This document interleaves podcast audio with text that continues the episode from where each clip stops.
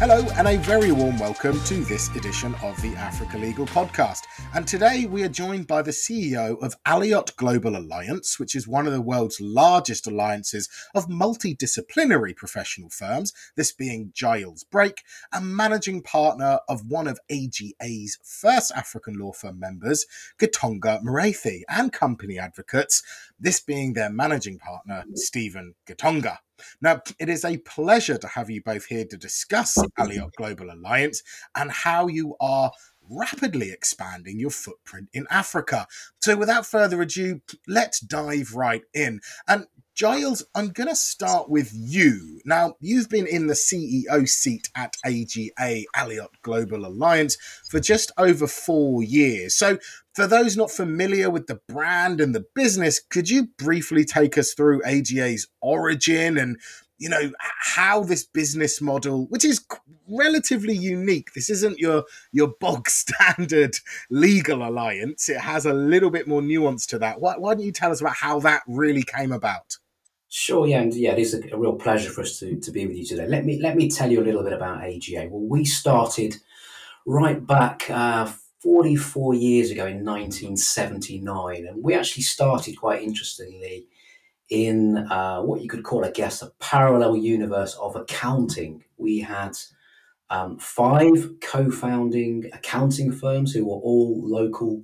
medium-sized uh, owner managed firms based in the UK, Europe, and Australia. And these yep. firms were all, you know, they became quite fed up with the larger international, what was known as the big eight firms, taking away mm-hmm. their larger clients because uh, these clients were becoming more, more international. They were trading on a, uh, on, you know, across borders a lot more, and they needed at that time of internationalization, uh, a greater depth of tax, bookkeeping, audit, and financial reporting services in uh, a growing number of foreign jurisdictions. So, I guess the initial inspiration for our organization can be traced back to these local mid sized accounting firms that wanted to protect their client bases by being able to work together as independent firms to provide a global solution. And um,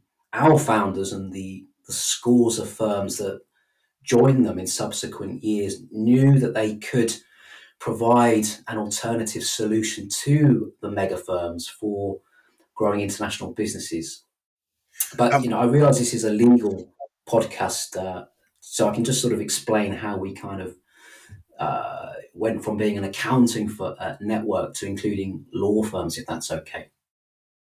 Of course, and I would say what what a time that they were actually launching, you know, into the you know late seventies into the eighties, the absolute explosion of you know cross border requirements, and you know, a doff of the cap to the accountants, Giles. There's there's there's no uh, propensity for discrimination here. You know, they they got first mover advantage on this one. But look, tell us a bit more about that transition into the the legal side of things. Sure. Well. Um we had, I guess, we had a vision back then of um, providing what well, I suppose what you could call it's a slightly overused phrase was to provide a sort of one-stop shop to international businesses. So we we started this uh, vision of expanding into legal services back in 2004 when um, we found our first law firm, which was actually a Danish law firm called Galst. They're actually still with us um, as we speak. Um, they were appointed in Copenhagen. And it's strange, but I guess in some ways this firm took something of a, a leap into the unknown. Um, but I think uh, certainly I do, and I'm sure they at the time, you know, like to think that they were pioneers or visionaries of some sort. And the reason it, it worked and it clicked is because um, law firms face many of the same challenges as accounting firms in the way they manage their their, their businesses in the way that they have clients who are expanding all the time. And I think both professions saw huge opportunities to collaborate and to to cross refer. Um, in terms of the the business model itself, again, yes, it is it is quite unique. It, it is quite special. It is multidisciplinary. But in terms of how it actually works in practice, we have um, a London-based executive office team that uh, provides the administration for the Alliance on a, on a day-to-day basis. I head up this team, and um, what we do is carefully select one by one, uh, just one firm in each commercial hub, and we very carefully vet and appoint each of these firms. We have strict criteria, which means that the firm has to be locally owned and managed, has to be medium sized. Um, that could mean obviously different things in different markets. For sure. Um, yep. The firm needs to offer a, a, comprehensive range of business services. So there are quite strict criteria to be able to fit into this business model. And I think the reason the model really works is because it delivers value to to everybody. I think first of all, talking about clients because that's where that's where we start with the clients is um, clients through AGA have access to just one solution provider in each market and you know the the technical and the service standards of each of these firms has been thoroughly checked out. Um, and we know that they will all work to one service level agreement which is what we call our service promise agreement.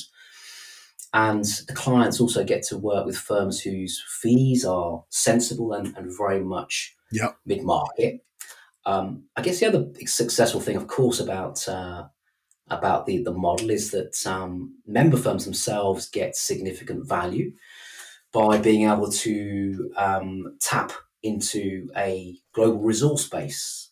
You know, they can, of course, put their clients into a safe pair of hands with um, a non-competing firm that they trust. Um, but what they also really value is the fact that they can stay fully independent. And of course, what they really, really like is the fact that the model with only one firm of each type, one non competing firm, creates huge synergies uh, in terms of referrals. So, you know, last year we created something like $11.5 million worth, and that's US dollars, of referrals for um, the member firms around the world. Super. So, it's a huge it's been a huge success. The, the, the, model works and as you can see it's it, it goes back to, to 1979 I think it's fantastic that something with not humble origins, but quite different origins to a lot of the, um, you know, t- traditional network arrangements or, you know, traditional international law firm growth, that something so different came from something so different. You know, a group of accountants have said there's yeah. got to be a different way. That manifested into you know the legal side. You're now going global. Um, really really impressive stuff and let's let's let's talk about africa because there's a very good reason that stephen is on this line and we are going to have some specific questions for stephen later but how how's the well firstly how's the model holding up in Africa, and also what really kick-started the strides that the alliance has been making into African legal services. Not relatively recently, but you can correct me if I'm wrong on that timescale, Giles. No, you're right. I mean, we have gone through a period of um, significant expansion in Africa. Um, but as I mentioned a little bit earlier, I mean, the, we only really put a first toe into the legal services market in 2004, and we began our uh, legal uh, expansion in the more developed economies, so Europe, UK, US, yep. because that's where most of the client demand was at the time, and where there was a higher level of maturity in the mid-sized professional services market, which is very much our sweet spot.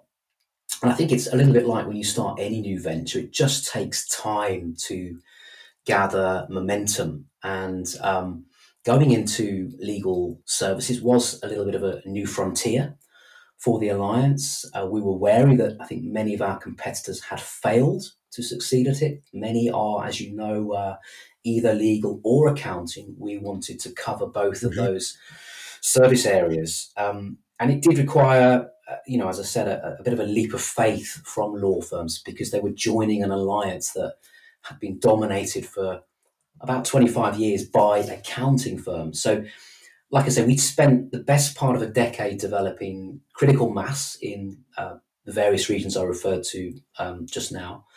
Um, and in this time, the demand for legal services in Africa was starting to really ramp up. And we arrived at a juncture, I think, where without a legal services presence in Africa, we were at a distinct disadvantage. Sure.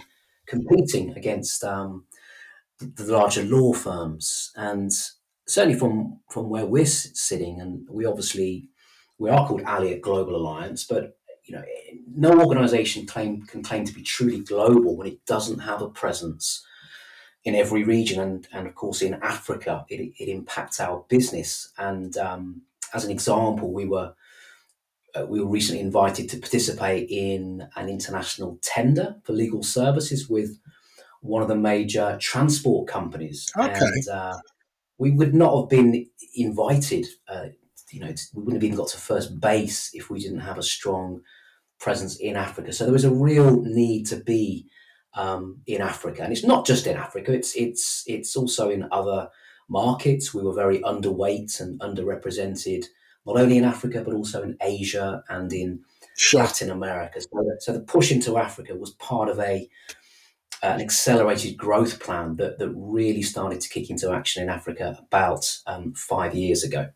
And I think you know that that invitation to tender Giles. I think that's more than just a you know a result of being in Africa. That that's indicative of a respect for the model itself because you're going to be going up against the big boys, the the the international law firms that you know um, you know have that pedigree and have you know direct um, uh, uh, employees in each jurisdiction, whereas you, you are slightly more nuanced. It is more of a network. But if someone is willing to say, no, no, no, we, we put as much faith in your ability to deliver across multiple offices, even if they aren't under mm-hmm. one umbrella ownership as the more traditional model, that that must have uh, put a good spring in your step.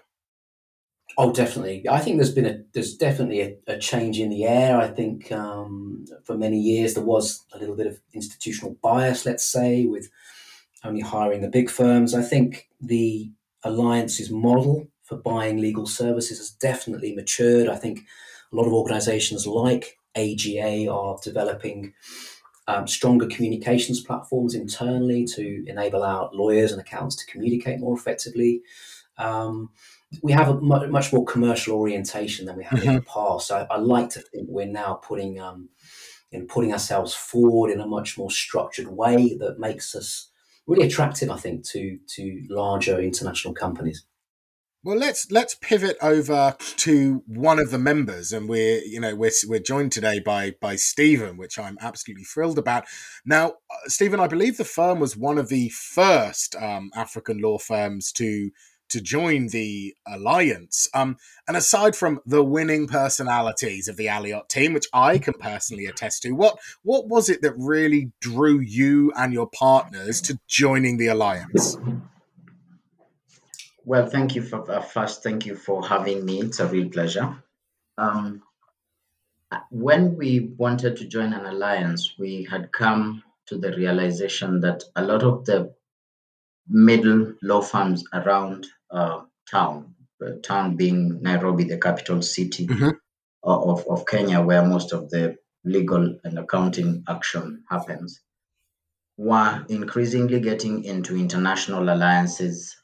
One, to tap into expertise, 2 mm-hmm. to boost their profile, and three, just um, you know, to get profile locally that they're able to support uh, international clients here, and there are quite a number.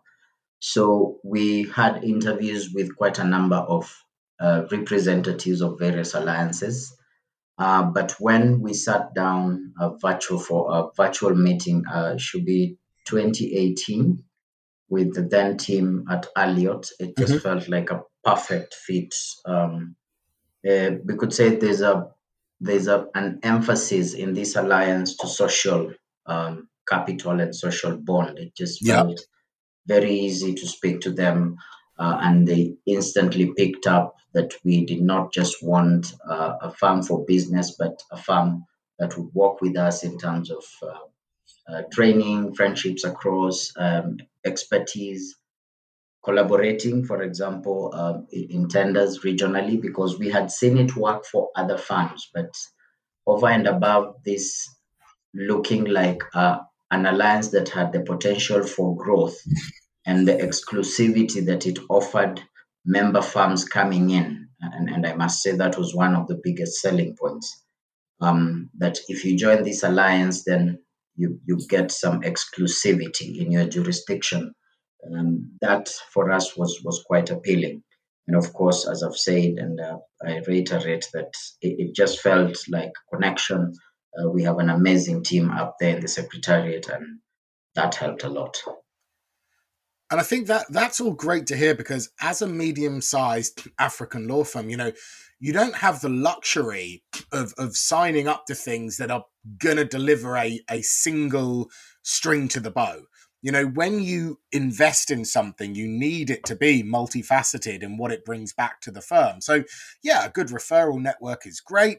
Um, you know what's even better is access to the profile raising and the secretariat function. You know another one on top of that is you know genuine you know friendships and the opportunity to collaborate with people we get on with. So it's good to hear you know i think a lot of people when they look at a network they go it's a referral network. That's the start and the end of it Whereas what you've alluded to is how no, that that wouldn't be good enough for the this often squeezed middle.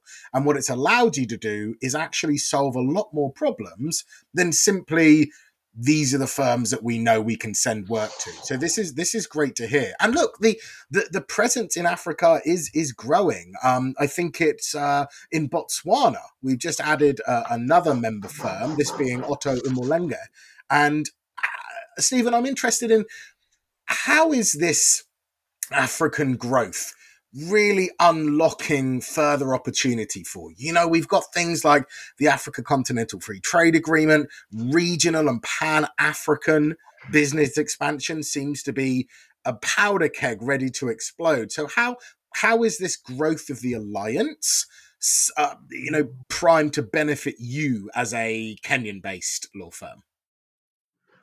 Thank you. Um, and I'll refer to a conversation I had with Giles a while back when he asked me what would my wish list be for, for the alliance in the next year or so. And, and on top of it was the need for us to onboard more funds. Um, uh, you speak of trade agreements. Typically, we are more likely to do business with people um, from around our regions and, and mm-hmm. the continent. Uh, and a lot of work has been coming in um, from uh, our neighbors, immediate neighbors, regionally and across the continent. Uh, so it's important that uh, we have members across um, the continent because work is more likely to come from Tanzania, Uganda, um, uh, and maybe further down uh, in South Africa. But another issue is that even in terms of specialization, um, these regions will have uh, closer political systems, closer economic models. Sure. So, for example, you will find that in the area of, uh, say, let me use an example of pension uh, and retire, retirement benefits management. Kenya has a strikingly similar model to most countries around the region, Zimbabwe, mm-hmm where we just onboarded a member, I think, last year. Um, if you go further down, South Africa, it's not markedly different. So there's a benefit. Um, a firm recently reached out in that area, and then we realized that we are, we, we are, we're almost strikingly similar. Uh, so it's important that we keep this growth going because then we have more that mm, common bonds across the region and across the continent. And I think it's that regionality is something that used to be quite a big stepping stone for a mid-sized, you know, Nairobi-based law firm. Is you could service local clients, you could grow and grow and grow, you could get to that, you know, three, four partner level. You could maybe have one of your local um, clients start to go regional, but that the next step seemed so far away. So hearing about the, you know, the synergies that you realize you share with other members firms in their jurisdictions, it's the alliance is unlocking that next stepping stone and making it much closer. to you know be able to tread on rather than it being a, a you know a, a, lofty dream where that next level of growth always feels so so difficult and i'm interested to find out a little bit more you know giles has alluded to it already which is the deep connection that the alliance tries to drive between its member firms. This isn't a database of firms that, you know, look up who might be able to help you in Kenya or Botswana, Namibia, and so on. This is people that genuinely know each other. And, you know, I I would start by highlighting some of the events that you guys put on, and I know that you've done some of your first Africa regional meetings, but uh, I'm interested Stephen, to your mind, what what else is offered by the alliance that really allows you to embed and get to know and you know turn these other member firms into almost colleagues rather than just a referral partner? First, there's a strong emphasis, I think, from the Secretariat on the need to just have a a, friendship and uh, you know a social relationship going uh, before we speak about business because then it's easy. And i think this has been said quite a while in most of our conferences that it's easy to do business with someone you've shaken hands with. And 100% seen that. Um, and it's amazing because the events i think for me the events because when we were onboarded i traveled for an event for european middle east africa conference in Dubai. And by the time I came back, it was just two short days, but I felt like I knew those people for a little bit longer. So, uh, credit to the Secretariat for having a model that encourages interaction at that level. Um, there is also an emphasis on keeping this interaction go- interactions going even mm-hmm. post these conferences and we do that socially uh, in august we had I must say, a successful meetup in Nairobi for uh, lawyers from lawyers and accountants from around Africa for the alliance. And the level of interaction post conference has been amazing. And it's not just about business, you know. I'd, I'll call Tommy in Cameroon to check on him. I'd call um, my friend down in Zimbabwe. I'd, I'd check on my neighbor Shazada in Tanzania. So it's it's more than that, and and I must say again credit to the secretariat for putting that at the heart of things because then it becomes much easier for those relationships to mutate into business and an economic benefit for everyone. Well, Stephen, it's nice for you, nice to hear you reference Shazada. You know, Stallion Attorneys in Tanzania, very very fine firm, and another another member. Um, I I'm going to to pivot here, and Giles, this I, read this question from our teams and I thought, you know what, this is this is slightly job interview esque, but I'm gonna do it anyway.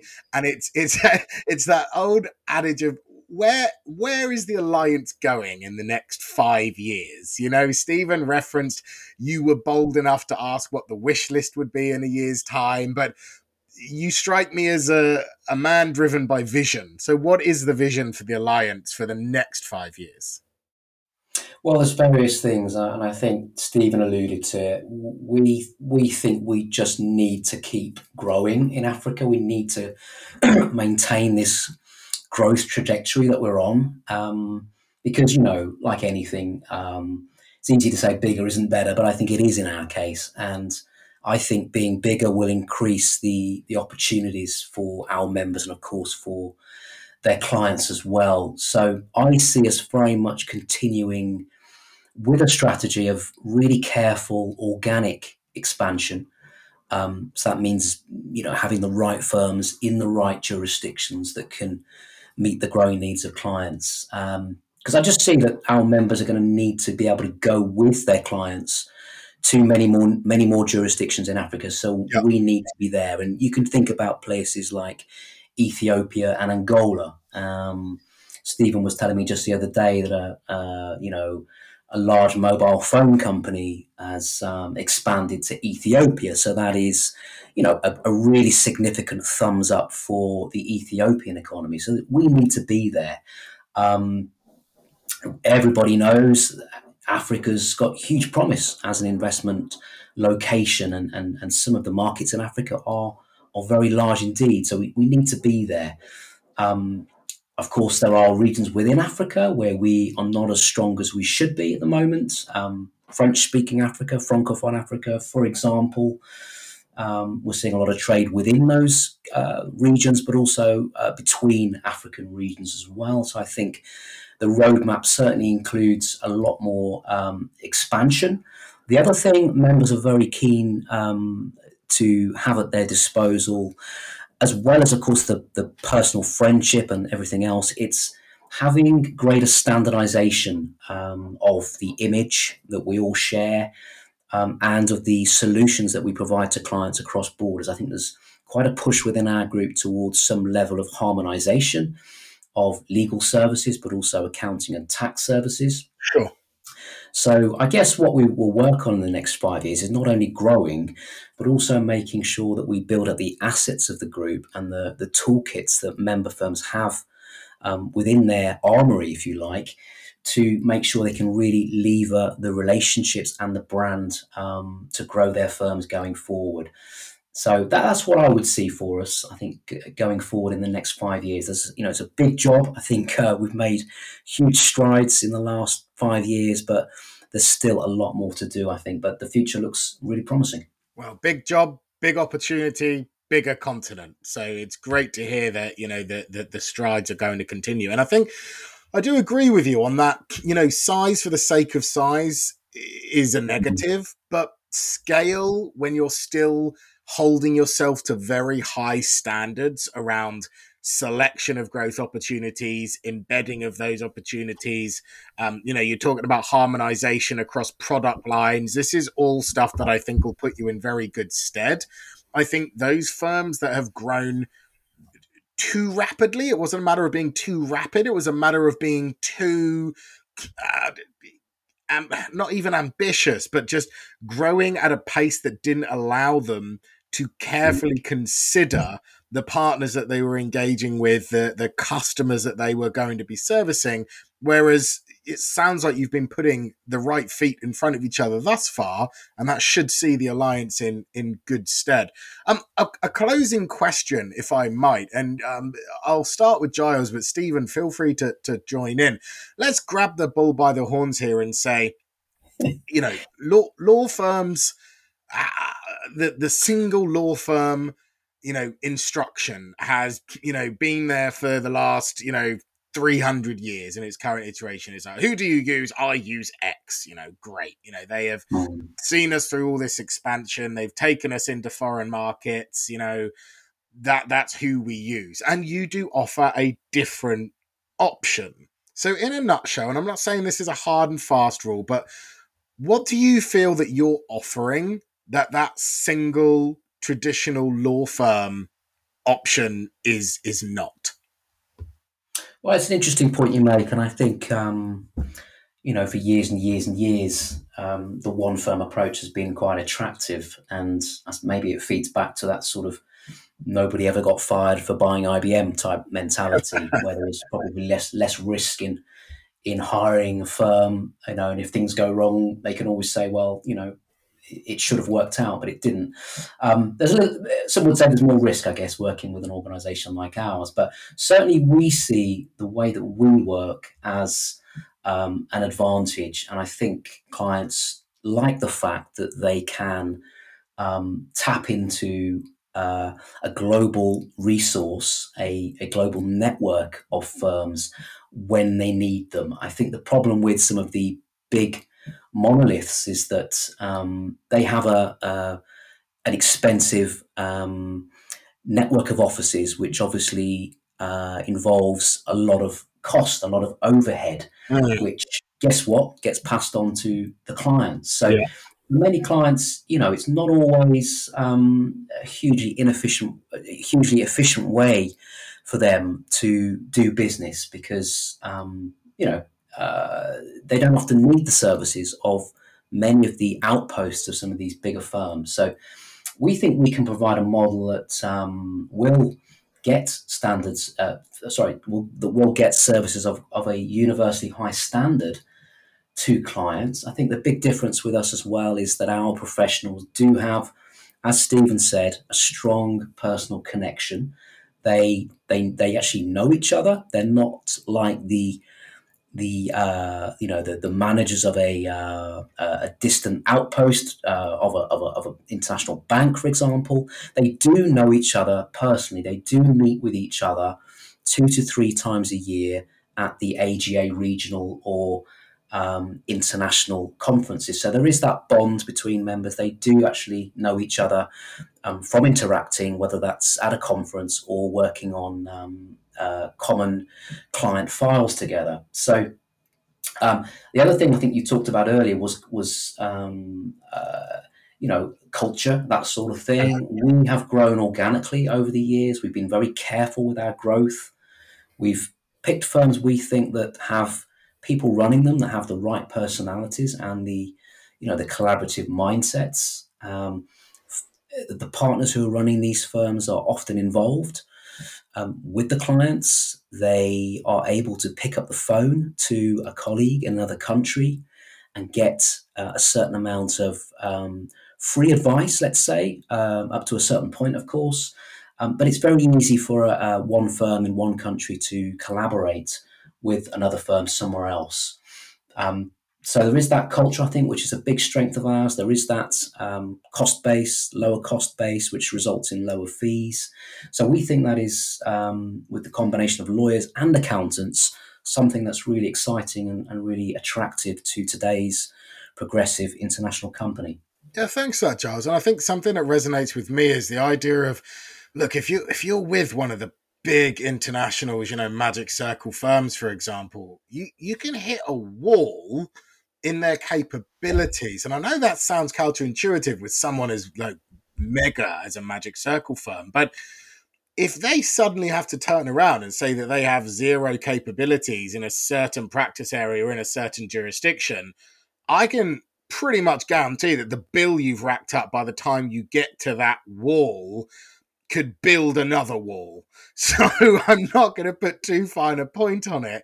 But uh, you know that that inflexibility is, I think, something that you might have the the edge on as well, and saying, well, you know, this person can refer that person. We're not tied by the fact that everyone that we refer has to be carrying, you know, the same brand on the same business. Yeah. So, so it's an interesting space to be in. And Stephen, a final thought from you, if you if you will. Why why did you choose to go down this alliance route rather than maybe opening yourself up to be courted by any number of the the large international firms that are that seem to be road showing Africa on a on a rotation?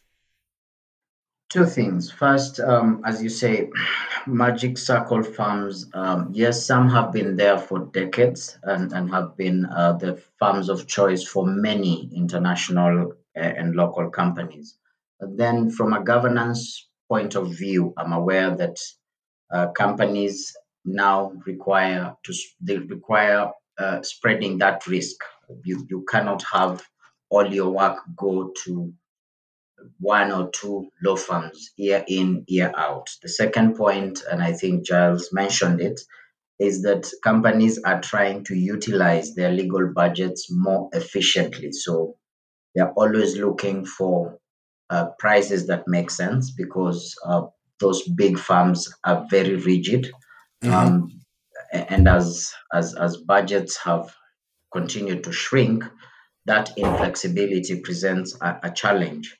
Uh, the second point is this alliance allows us to keep our identities, you know, to remain authentic within our markets. And uh, then we are able to bring local knowledge to whichever client, uh, no matter how big uh, they are.